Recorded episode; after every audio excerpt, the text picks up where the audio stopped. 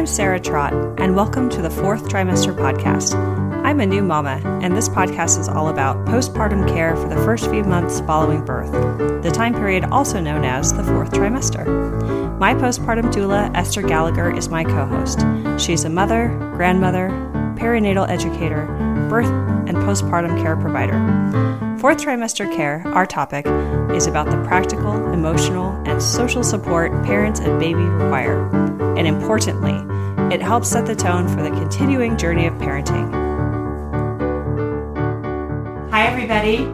This is Esther Gallagher, and today we have Andrew Gentry Law on the program, who we're going to introduce to you in just a moment uh, for our fourth trimester podcast about dads parenting.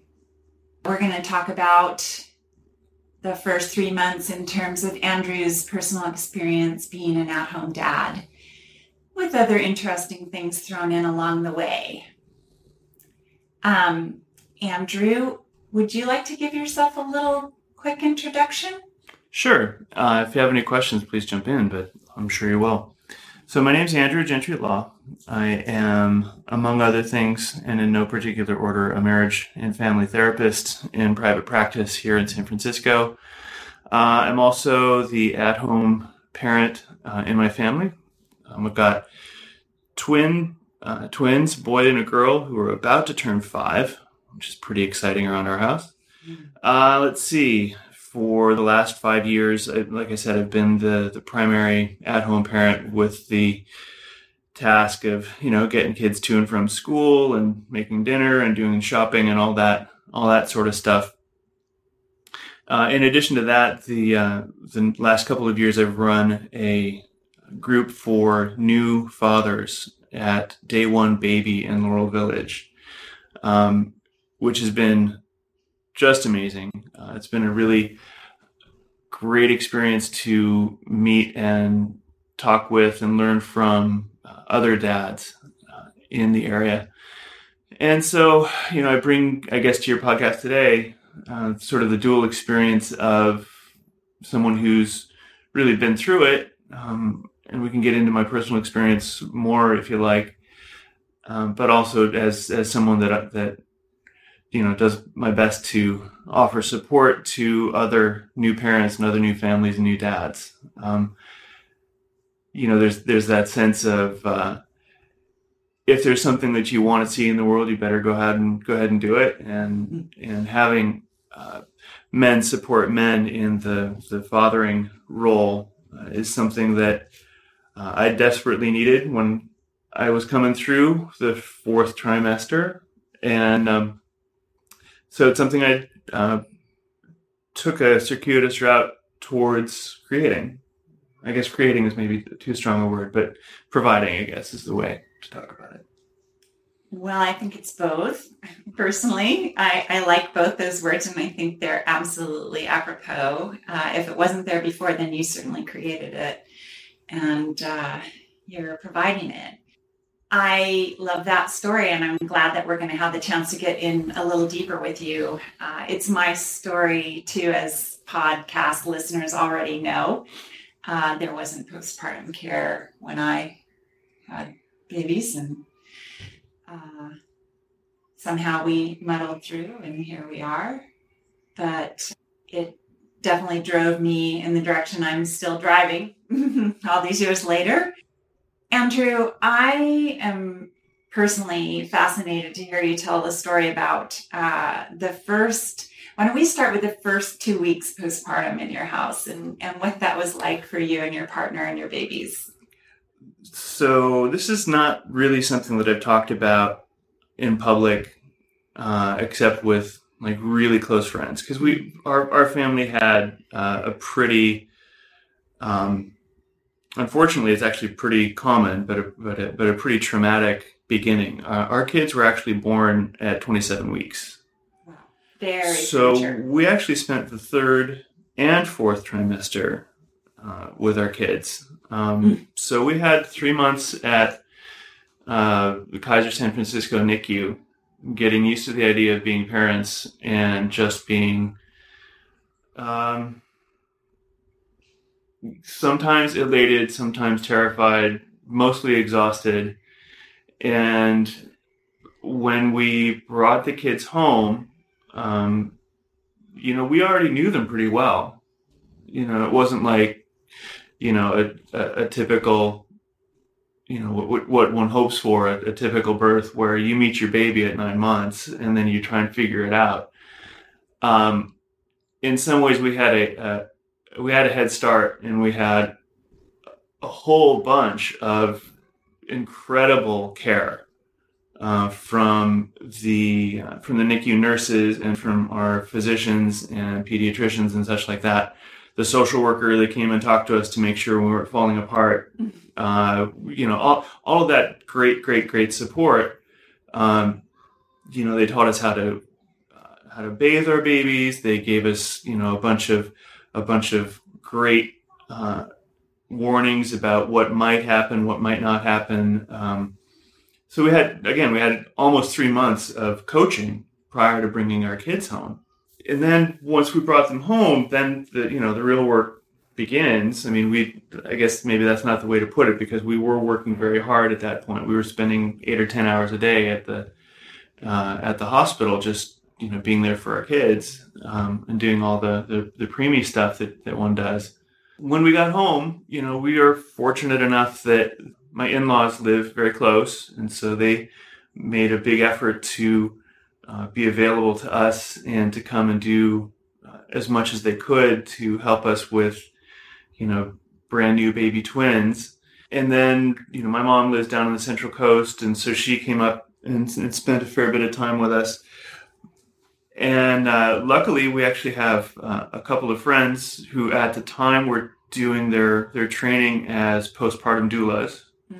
So we had them uh, each one once a week, and you know, some you know, uh, we were fortunate enough to be able to uh, hire uh, a night doula a few nights a week for a while, which helped immensely. Um, and even with all of that uh, in-home support, uh, the task of keeping a couple of babies fed and healthy uh, at the same time as keeping ourselves fed and healthy was still uh, a pretty steep, a pretty steep hill to climb. I can imagine. So yeah, so I mean, first first two weeks at home, um, I mean, also, on top of that, our, our babies came home separately. So my daughter came home before my son by about almost a month. So, you know, the first day that I was home, I, I don't mean for this to be all gloom and doom or, or like this was really difficult, just that it was really difficult. It just is. It just is. Yeah. Uh, the first the first day I got home, you know, my daughter was just barely five pounds, and she was the most enormous thing in my life at that point. She still she still is. Mm-hmm.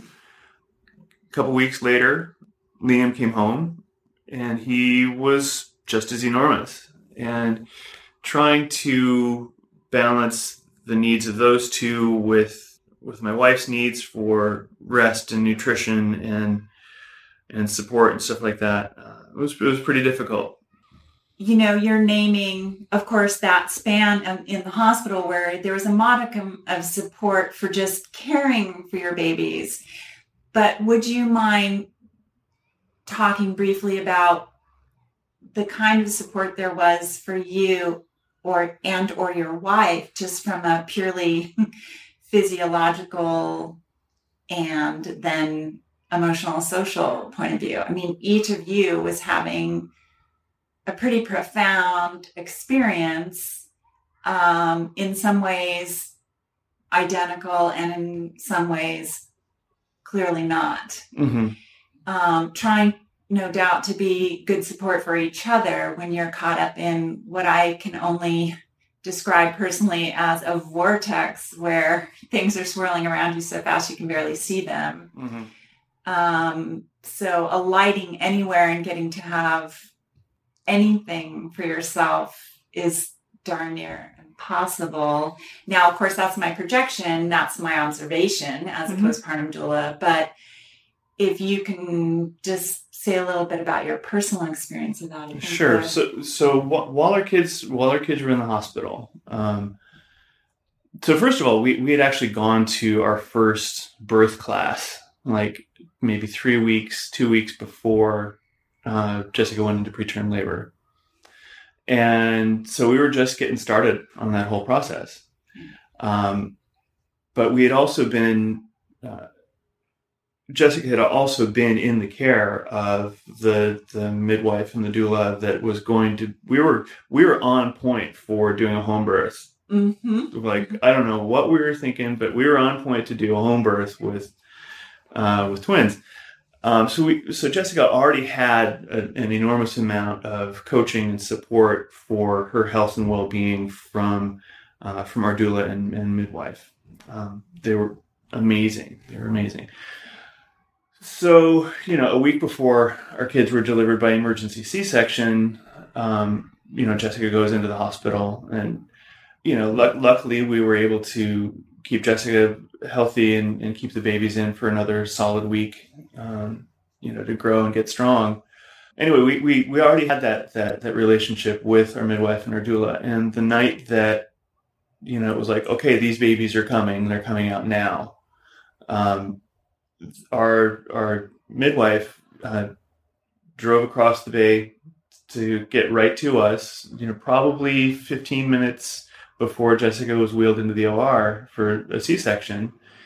And she stopped, she just looked at me and said, Look, we've barely met. I don't know you, but I know Jessica and she knows you well. Here's what you have to say. This is what you do. I'll be here to take care of Jessica. When the babies come out, you go with the babies. I'm like, okay, done. Mhm. So even though I, you know, I didn't have a lot of contact with with our midwife, um, she was amazing and gave me the the the the centering and the grounding and the courage to just go in there and support Jessica and then to be there for my kids like Mhm. immediately. Mm-hmm. Um, so when they, you know, when they were delivered and rolled down the rolled down the hallway to the NICU, like I was with both of them, and and that's where my experience began. Like I got really high on adrenaline and stress hormones, and just being excited to be a dad, and there's a big job ahead of us, and yeah, my babies are a kilo each, and they're covered in muck, and this is really scary and gross, and who knows what's going to happen. Um, but I got really, really high. Yeah. And I stayed high for a good solid year. Mm-hmm. Um, meanwhile, you know, their mom is recovering from a C section that we were prepared for, didn't want to have. Um, and, you know, she's, she's a doer. I'm, you know, there was nothing that we could do to avoid that. And so she I don't mind. I don't think she'll mind that I say so. She she got pretty shattered by that whole experience, and so that was that was difficult for for us to connect in that spot because like I was holding it all together for the whole family, Mm-hmm. and luckily, you know, we were in a very fortunate position where her her employer was incredibly generous with us and our family and like gave her the time off and you know kept us in house and home and all that um, so she actually had had the opportunity to fall apart which i think and and to fall apart at home and you know it wasn't fun but um, she didn't have to put on a brave face and go to work you know two weeks later Right. Yeah. So even you know eventually you know we got used to the new normal and got used to caring for babies and, and all that sort of stuff. And probably six months into their life with us um, she started to get better. And that's when i fell apart. Ah. Yeah. so you know all of a sudden you know mom mom's better. She's back at work and and and solidly you know okay. And then i'm doing the at home dad thing. And even with all of the support and all the good friends and the people that I met at the park and that sort of stuff, that gets really lone. That gets really lonesome. Like hanging out with a couple of six month old kids. You know, I barely had any adult conversation outside of Facebook. So, so that's a drag. And so I'm like, yeah, I got to get back in therapy. So I called up my therapist and I, I got back in therapy because that was really, really important for for me to at least talk to another grown up, but also to just talk about what was going on with me. Yeah. So I don't know if that really answers your question. Oh, but it very much answers my question. And what I would like to just point out for our audience, um, something that you know is that I it's my experience that no matter the outcome and no matter how high good high bad high right mm-hmm. whatever mm-hmm. whatever people feel in terms of high um, birth and getting through the moment to moment expansiveness of postpartum period is kind of shattering. It does like break us down to our core. I think it's meant to in a way. Everybody has their personal way for kind of coping and or dealing with that. And you know it's hard enough if everyone's sort of physiologically intact. If you know if, if the physical body is pretty well that doesn't make the social emotional any less strenuous challenging mm-hmm. in my experience mm-hmm. which you know 37 years of experience sure. i look out into the world and observe my clients and even the ones who are having a great time of it look at me during the headlights at some point mm-hmm. you know and we do you know we do have these markers for when say depression is kind of the catch-all term for it these mm-hmm. days but when people start to experience coming a little bit unglued and there when partners go back to work. I mean, that's a classic one. Mm-hmm. Like when your core support isn't there uh, kind of all the time, you can really feel out to sea and like you're just barely keeping your nose above water. And it is profoundly lonely. Being with infants isn't like pure entertainment and joy and fulfillment 24 7. No.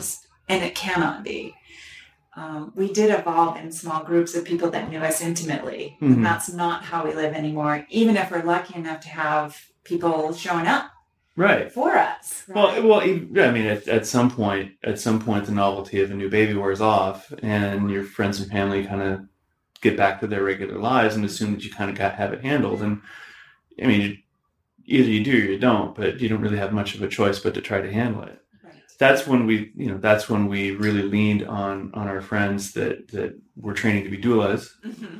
uh, you know I, and and one of the things that i say in in my dad's group is like look if you have friends and family don't you know don't hesitate to ask for help and ask for more than you need. If you can afford to pay for it pay for it. Mm-hmm. you know you need to have more support than you possibly can imagine you know especially in the first three four months when you're just getting your feet under under you. But even you know the rest of the time like even even if you're fortunate enough to have you know someone that's got a job that's lucrative enough that somebody can stay home they need support you know they need a mommy's helper or a daddy's helper or a you know a, a part-time nanny or something like that. You know it can't just be evenings and Saturday morning that they get to go off and have a facial or whatever, you know. It's like no, there's like there's a grown up there that needs to like continue being a grown up.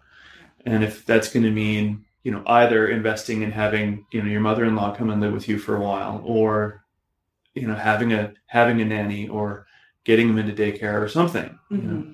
It's maybe not the way it was supposed to be, but it's the way that it is. Right. Yeah. It's what we've got. When our family kind of got back to their regular lives, you know, we were just sitting there one after, you know, one evening after the kids were finally asleep and we pretty much would collapse on the couch and binge watch Mad Men. And, you know, in between episodes, you know, we're taking a bathroom break and getting some more popcorn and, and we uh, we kind of did the math. I'm like, okay, so when a newborn comes home, it's usually dad, mom, maybe grandma, maybe and grandpa. So maybe it's three to one, four to one, you know, adults to baby.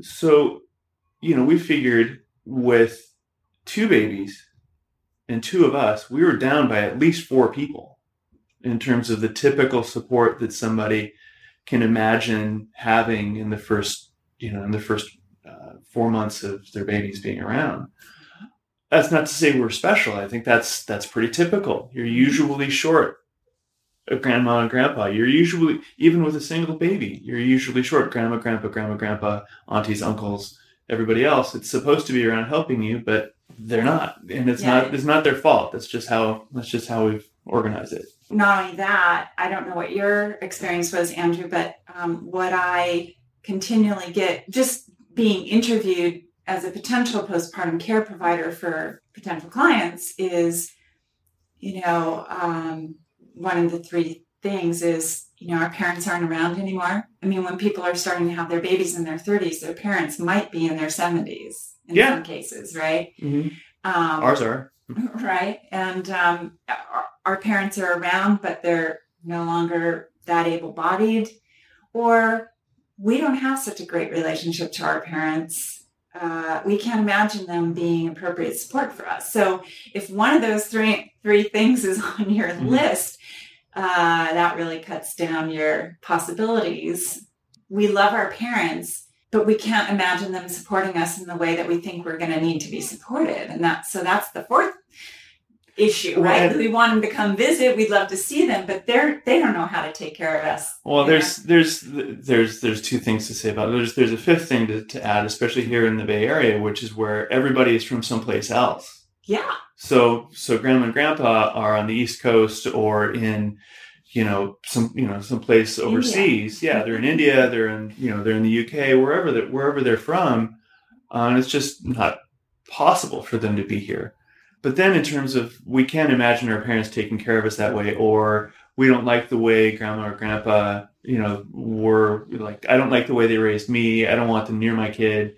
You know and any anywhere in, in kind of in that spectrum yeah. is like the thing that I encourage my dads to talk about with with their partners, but also with th- their potential caregivers, whether, whether that's a doula or grandma and grandpa, is like get really clear about what it is you need help with, and get really clear with grandma and grandpa. Okay, so you're not so great at playing with the baby, but you're a wicked cook. Cook us a month's worth of dinner and stuff it in the freezer and we'll call it good. Hmm you know or you know you're really great at hanging out with the baby but um you know she needs to have some downtime too. So don't be like all up in her face all the time with you know playtime and this and that. But i mean just be really particular with it and understand that you know yeah that's your mom or your dad that you're talking to but you're the grown up in this situation it's Yeah. your baby and you're in charge Yes, that is such a great point, Andrew, because so often I'm interviewing families who are so enmeshed in a dysfunctional way with their parents that when I make the strong suggestion that, you know, there's appropriate care and not appropriate care, they look at me like I could never say anything like that to my parents. In which case, I suggest in well, then maybe your parents shouldn't come because you're going to need a certain kind of care. And anything that's outside that is either too much or inappropriate. So, you know, Yeah. how, how do we find a way to communicate that and make sure that you understand what your needs are in advance so that you can communicate them, but also, like you just pointed to, this these are your children mm-hmm. you are the person in charge. Even if you do it by default, you're the person in charge. So it's helpful if you can get there, you know. So, yeah and but and it's at a time in your life, if we're talking the first six months, honestly, you're really vulnerable. You, most of the time you feel like, I'm not sure I know what I'm doing.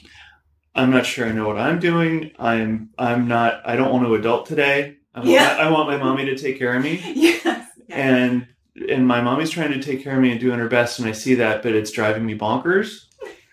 Um I mean that's it seems Thanks, mom. Yeah, right. Thanks, I mom. adore my my mom was so sweet to me when I had my daughter. And she dropped a pot on the floor and I almost lost my mind. Yeah. Just because I just couldn't sleep, you know, I just yeah, I mean, these little things that happen can just kind of throw us over the edge. hmm I think it's so hard to understand how wide open and vulnerable we are in those first months as parents. You know, Totally. and if if people around us really can't hook up with that and understand it and be protective of us, then we need to protect our babies from us. You know, they need to support us so that we can have a direct bonding and supportive experience vis-a-vis our newborns. Not that them being cared for by other people isn't wonderful, but Mhm. you know that too much can be too much, right? But just having a sense of being held ourselves is what we really benefit from. I think most not being told what to do, but being sort of nourished and supported. Yeah. Well, I, I think you know um, our, our family again. We've we've we've had really the best of what started out as kind of a bad situation. Our, our, our parents have been have been enormously supportive and have been there, you know, in in the best way that they can be, and and that's been that's been fantastic. Um, what you're what you're saying about sort of the the uh, the emotional state of new parents, um, you know, in terms of just like being wide open and kind of wanting to be parented yourself while you're having to like take care of a newborn and all that. Um, you know, it, it, it puts me to mind of, of what preparing for parenthood is like. And preparing for parenthood like really does go pretty deep into the first six months to a year after you're you know, you're always becoming a parent. You're never a parent, you're becoming one. Mhm. Um I That's mean- the title of my favorite book, by the way. Which one? Becoming Becoming the Parent You Want to Be oh there you go. by Janis Keyser. It's fantastic. I can't mention it often enough. so so so keeping that in mind like so much of what we're focused on is getting ready for the birth and just like getting the nursery ready and like all the stuff that goes into it um you know again we you know jessica and i weren't able to complete our parenting classes so no disrespect to anybody that's that does pre-birth classes. Maybe they talk about this. I don't know. I would hope, though, that uh, in leading up to having a child and starting a family, that you know, mom and dad to be can have a frank conversation about, okay, grandma's great at this, she's not so great at that. Grandpa's great at this, she's not so great at that. You know, somebody's going to be, you know, awesome all the time or not. You know, just maybe you know maybe grandma and grandpa really dig in when the kids are five you know they're better with older kids Mhm. and you know that's when they can really be supportive or Great point. you know or or maybe grandma and grandpa are far away but they've got some you know they've, they've, they've planned well and they've got some extra money and they can they can help you support uh, a, you know a night doula for a couple of months just to keep your head on straight Mhm. having a, a frank conversation about what kind of resources your family has on offer and is available uh, that, that's available to you and even just getting real about yeah we got nothing so we got to start patching it together from our community and from our friends Yeah. um, Yeah, who do we know who said, let us know if we can help you? Okay, there's the list of people who've offered. Who of those people do we actually feel mhm. can, we can accept something? And then what is it that we would like to ask them to do? If it's just grocery shopping, that will be huge, Mhm. right? If they can be the ones to go to the store when they're going anyway, yeah you know, bring three bags over for you, leave them on the doorstep, and go home hmm without disrupting your sleep, Sure, which you're not getting enough of already. make us food walk the dog Yeah. take my husband out for a beer you know Mhm. take me out for a beer whatever it is Yeah. Uh, Yeah. and and not just not being shy about asking for what people have offered e- even if they're just sort of offering it as sort of a platitude of like oh yeah great if you have anything if you need anything oh actually can you come do my dishes can you come wash some bottles Yeah. You know, Yes. can you come take my older child out to the park Yes. I mean, the list goes on, Sure. right? And and each one of those things can be critical. So yeah, wonderful. Um, let's um let's circle back to and and of course you did a great description of talking about how the first month was actually not even spent at home mm-hmm. And then the first weeks home were actually tag team with your babies. And this is a pretty common experience i find with with twin parents is that babies don't come home at the same time. Right. Um, would you talk just a little bit more about that from your experience? Just in terms of, of actually caring for two new two infants? Yeah like being, actually being home Mhm, where the nurses aren't coaching you. Mhm. um, uh, you know, there's good things about being home for real, right? Mhm. Like you lie down in your own bed when you Mhm. ever get to lie down. Um, uh, maybe a little bit about the emotional quality of making the transition from basically caring for your babies primarily in the hospital setting and making that move to actually not have your wing ladies there. So my personal experience was that it was just it was like a natural next step, right? I, I wasn't, um, you know, the, the experience of uh, that some of the dads in my dad's group talk about is like they handed me a baby and sent me home, and now what? You know, there's that sort of shell shock of like, oh, now it's all up to us. Not ready. No, not Three- ready. Three Wait. days after a birth, not ready. Yeah. Yeah. but uh, so you know and, and again we we had gotten to know our children in the NICU pretty well. You know again I keep I keep mentioning we were able to to rely on family and, and professional support. So I didn't feel alone in that right? And and Jessica and I are a great team. We we couldn't have done it without the other at all. So I'm not sure that I can really speak to the you know, it was it was like this in the hospital, and it was really different at home. And and shocking. It was just the next thing to do, Mhm. um, and and I think on a day to day basis, like that's what you focus on is like what needs to happen now, and you Yeah. just get through the next ten minutes, the next hour, the next day, and it's a cliche, you know, the the days are long and the years are short. Mhm. Right.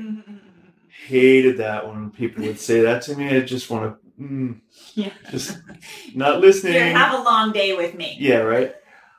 Yeah, but but it's but it's absolutely true. Like you really are going moment to moment from what needs to happen next, and so whether that's changing a baby or calming a crying baby down or trying to boil some pasta so somebody can eat or cleaning an enormous pile of, of bottles and and, and pump supplies and all of that. For okay, so for me as as as as the dad, it was just kind of keeping on top of of the tasks, you know, Mhm. one task after another.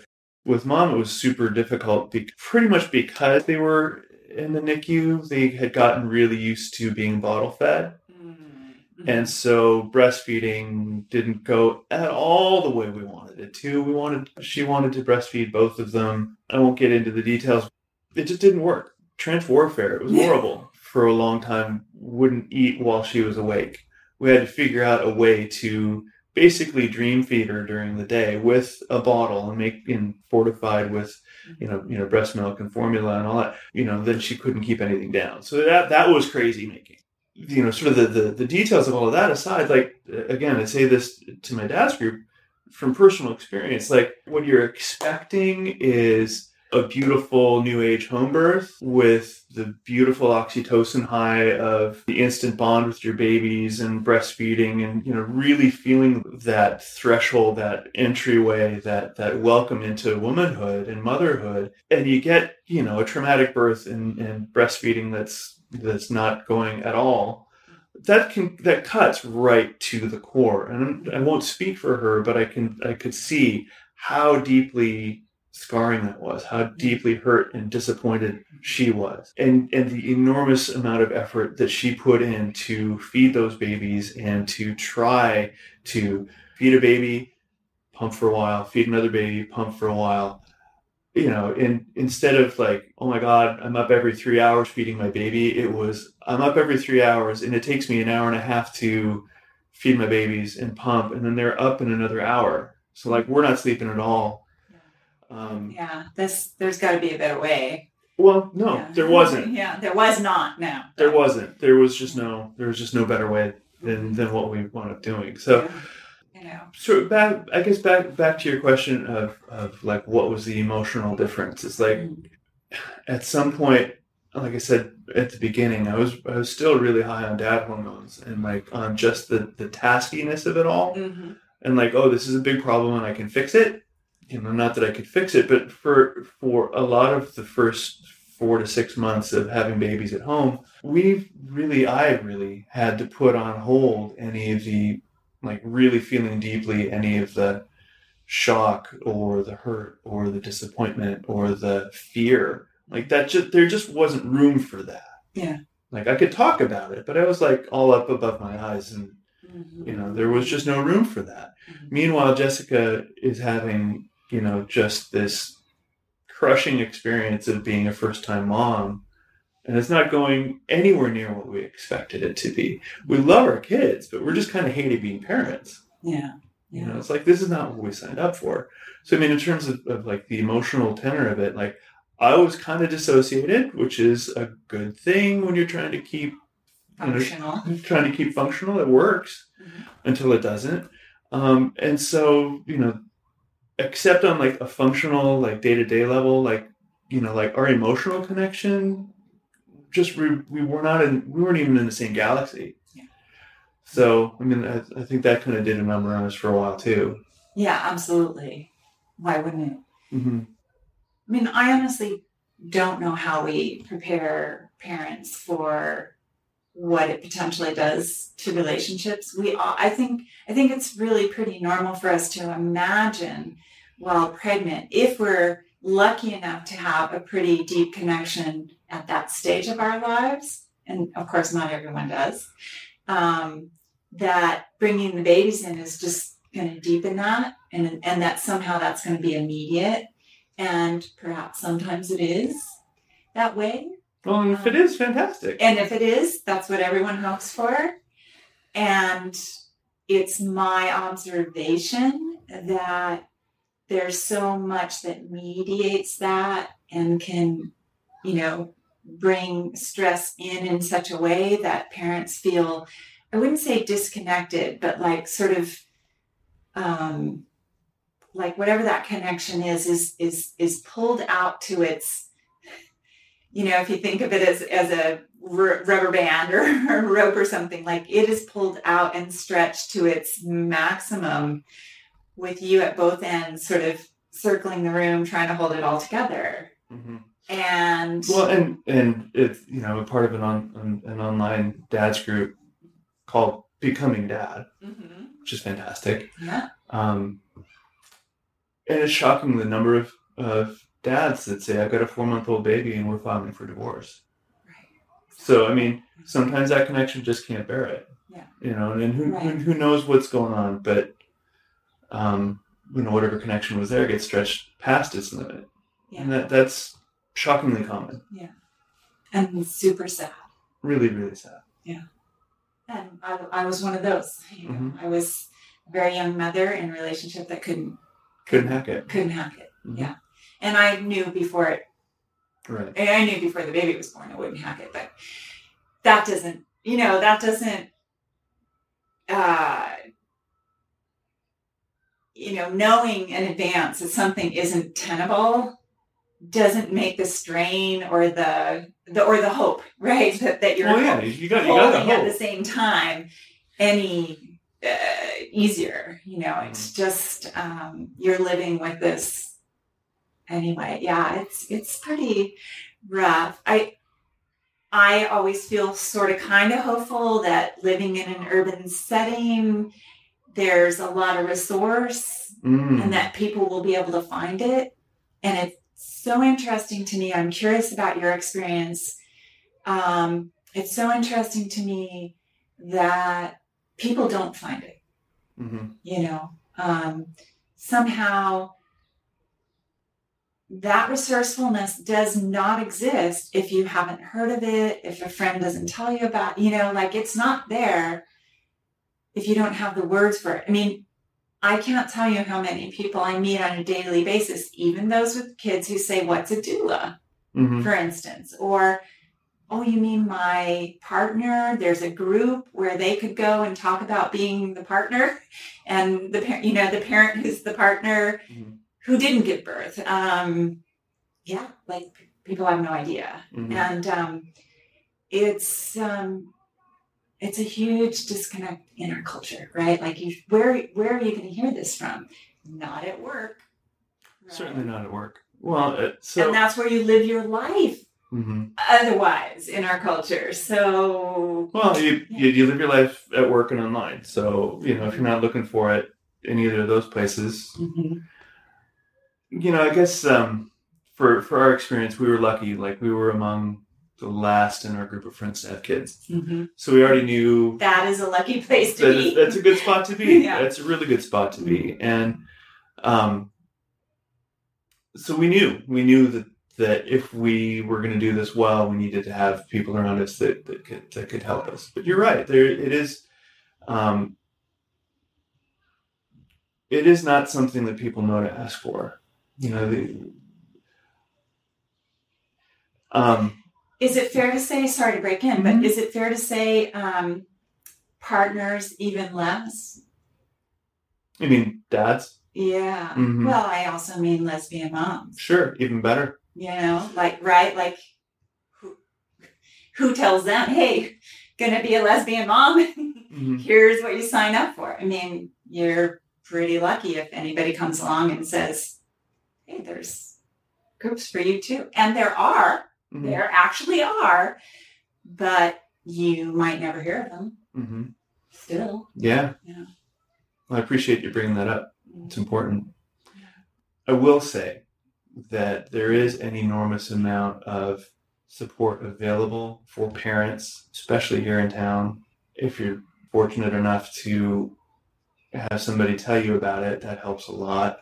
Most of what I've seen that's available for parents is aimed at hetero moms, Mhm.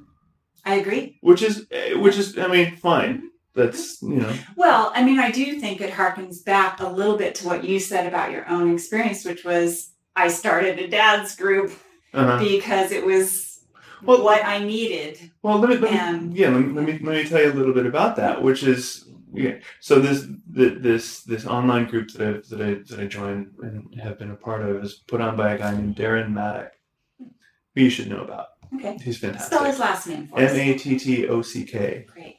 Uh, he is a dad coach and, and birth educator with a, a passion for preparing dads and supporting dads uh, in becoming the best dads that they can be. Um, and among other things, he's run a group, uh, an online group called Becoming Dads for Dads Only, uh, and it's it's been a, pr- a pretty amazing resource and it's grown a lot. Um, anyway, I, I always admired what he was about and kind of, you know, put the check mark next to it. Like, yeah, I want to work with him sometime. To make a long story long, he Mm. posted one day, says, who do I know that might want to run a group in San Francisco?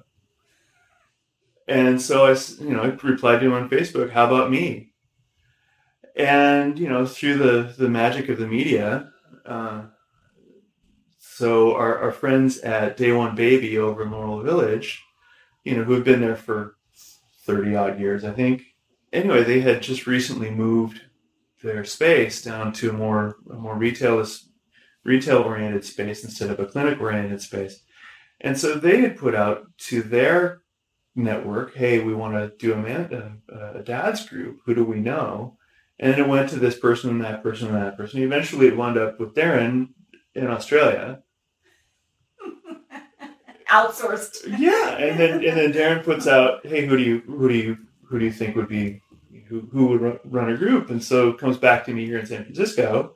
Day one had the idea of putting on a dad's group and just needed somebody to facilitate it. And they'd been talking about that for a long time, and they just never found the right person or the right time.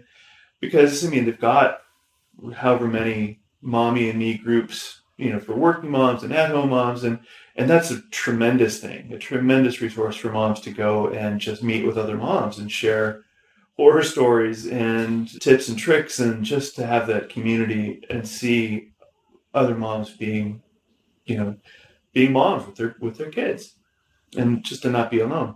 And so anyway, the, the, the word comes out and, you know, I worked with Darren and, and, and he, he really helped get me set up to be a, a dad's group leader. Nice. Um, and, and day one has been fantastic and, and supportive of, of having us there. Ours is pretty much, as far as I know, the only official sort of dads oriented support group for new dads in the Bay Area. that's kind of shocking to me. Yeah. You know, I moved to San Francisco in 92 and there were two men running fathers groups and they were wonderful. Mm-hmm. You know, everybody just raved about them. Um, you know, but you age out of it in a way. Your kids get to a certain age and you're kind of moving on with a family. I think that was the experience for them. And, Yeah, and it was that. like a real loss to the community. And to tell you the truth, I don't remember hearing about anything much in the interim, except there's a man whose name is Abram Brott, I believe. Mhm. And so there he was circling around for a short period. So it's it's pretty clear that the idea that moms turn to other moms for support, whether it's formally in a in a mommy and me group at day one, or informally at the playground, or you know, mo- moms turning to other moms for support is it's kind of a given, Mhm. right? That's what we expect, and that's what moms expect from each other. I'm not sure that the same can be said for dads. Now, again, my experience of fatherhood is really, really different than what the stereotype would be. Um, you know, I'm at the park with my kids with all the other new moms and all the nannies, as opposed to after work or Saturday and Sunday mornings where all the dads are. Like Saturday and Sunday mornings were my days off. So I didn't get to mm-hmm. the park with when the other working dads were there as much. Yeah. but even even so, you know, when I when I am at the park with the other working dads, and even when I was at the park with other at home dads, we were sort of as a group more comfortable talking with the moms than we were forming our own little clique. And I don't know if that's just a, a, a guy thing or what, but the idea that, that men turn to other men for support in becoming the fathers that they want to be, that feels pretty fresh. Mhm. Um, and and even you know even if it has some antecedents, um, it it's definitely something that's come to the fore. And you know maybe it's just because I'm a dad now. You know, there's there's a whole world of parenting that I don't you, you just don't even think about until. But anyway, that aside, like the idea that that dads would meet with other dads and talk about being parents with their children present, that feels pretty fresh Mhm. and that's that's one of the main things that that's one of my main goals for our dad's group it's sure tips and tricks and, sh- and horror stories and you know mutual support from one man to another but the big the, for me the biggest thing that we you know that i demonstrate with the group is watching another man take care of a crying baby and feed a crying baby and all of that. Just watching other men um, you know just that that that silent example of seeing oh i'm not alone in being a dad. Hmm Yeah. And that parenting gets to be less and less a gender determined endeavor. You know, you can or cannot do parenting based on your gender. Uh, that idea is slipping. Mm-hmm. Um, in some place, in some families, it's completely gone, you know, which is so refreshing Mm-hmm. to experience. And and just as a little personal side note, my own dad said to me when I was having a very fraught and interesting um, and emotional conversation with him many years ago when my son was baby, he said to me, I would have loved to be home with you when you were babies. Yeah. You know, and he was a school teacher, so he at least had summers off when he had them, you know. right Um, but but the idea that he in his heart would like to have been a day-to-day parent and that that was just completely unavailable. Yeah, it was completely off limits. Yeah and I'm, and I'm remembering the context for it. I um, evan was newborn and uh, dad came over to, to visit. We lived actually in a house down the street in a rural place. Evan was born at home and dad came over and i lifted evan towards my dad and my dad was like uh, you know he was very nervous about uh, taking my son despite the fact that his two hands are bigger than any baby you could possibly drop him and I was like, Dad, what's what's going on? He's like, I'm nervous around babies till they're about four months old. and I said, Oh, get over it. And I, I kind of made him take my son into Mm. his arms and Then, of course, he calmed down and he was fine.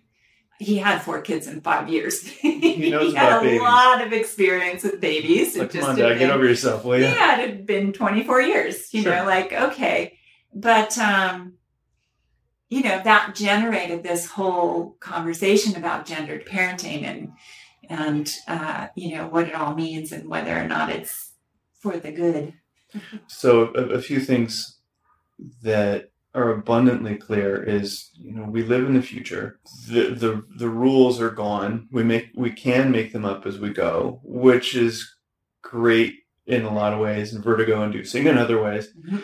But there is an unavoidable and, and hugely important gendered aspect to how parents behave towards their children.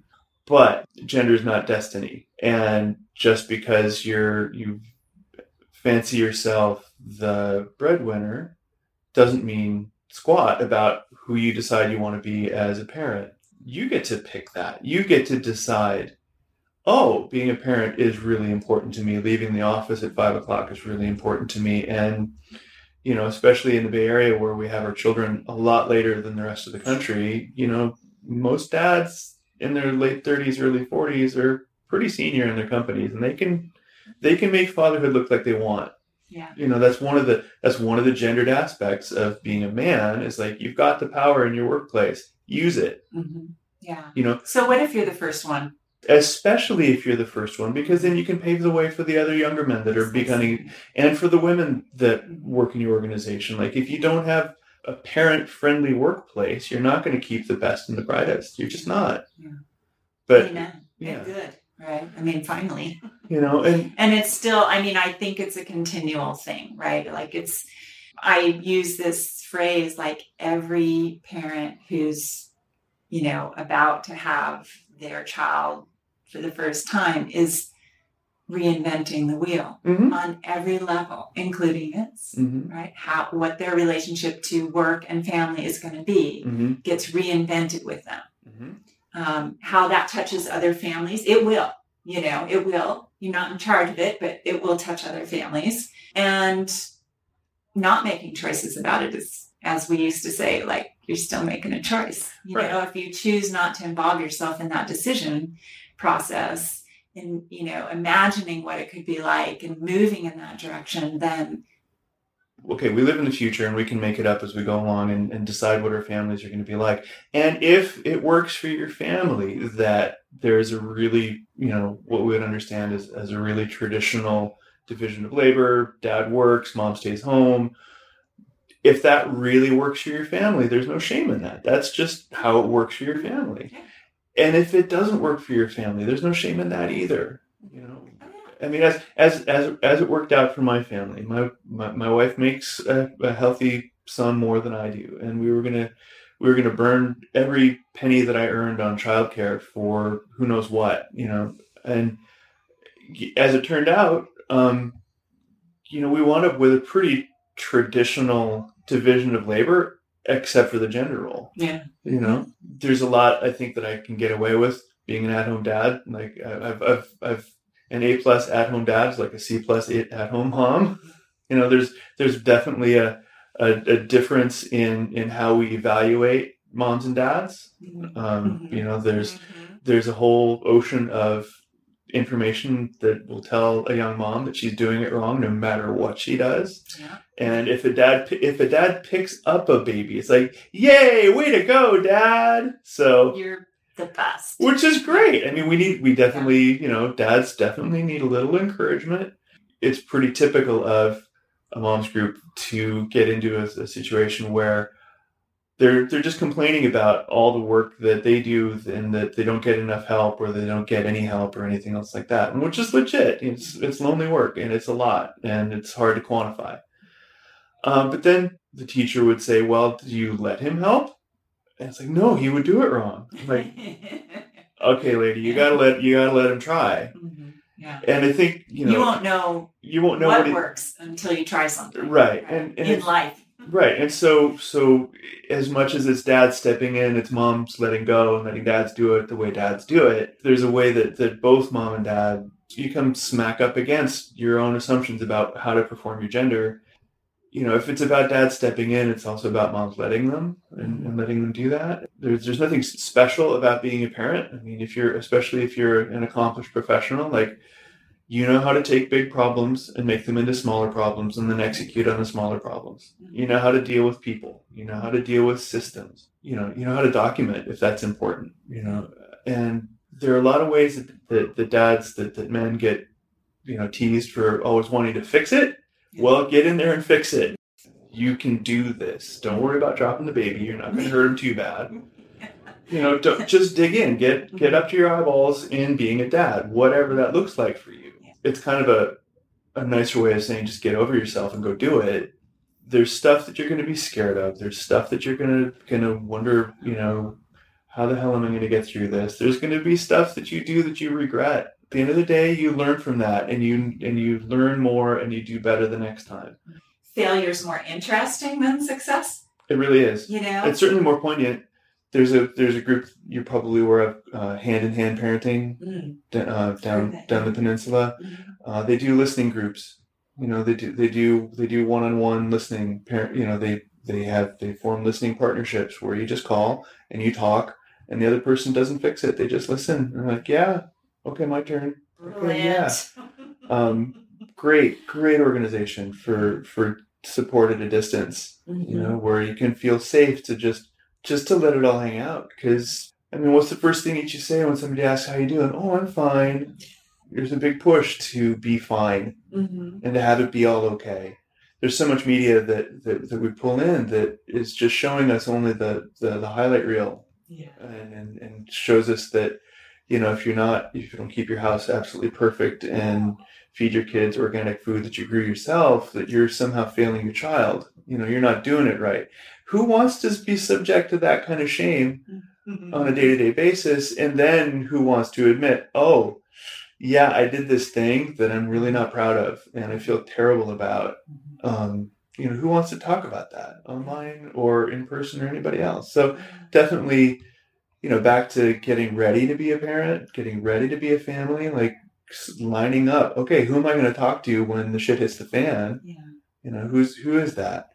And you know, obviously talk to your midwife and your doula and your pediatrician and you know your OBGYN and your psychotherapist and your lawyer and who everybody. Just talk to everybody that you know your your your friends that have parents, your friends that have parents, your parents, your friends that are parents.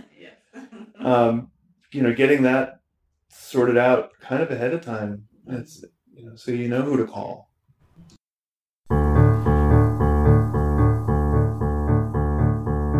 You can subscribe to this podcast in order to hear more from us. Thank you for listening, everyone, and I hope you'll join us next time on the fourth trimester. The theme music on this podcast was created by Sean Trott. Hear more at soundcloud.com slash Sean Trott. Special thanks to my true loves, my husband Ben, daughter Penelope, and baby girl Evelyn. Don't forget to share the fourth trimester podcast with any new and expecting parents. I'm Sarah Trott. Goodbye for now.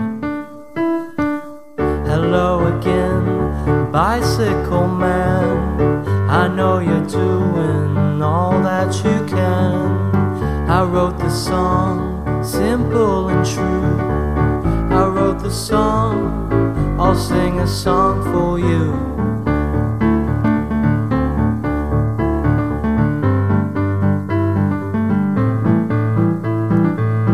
You got your wheels, you got your gears. You ride around town without any fear. You got your pedals, you got your brakes. You always wear your helmet for safety's sake.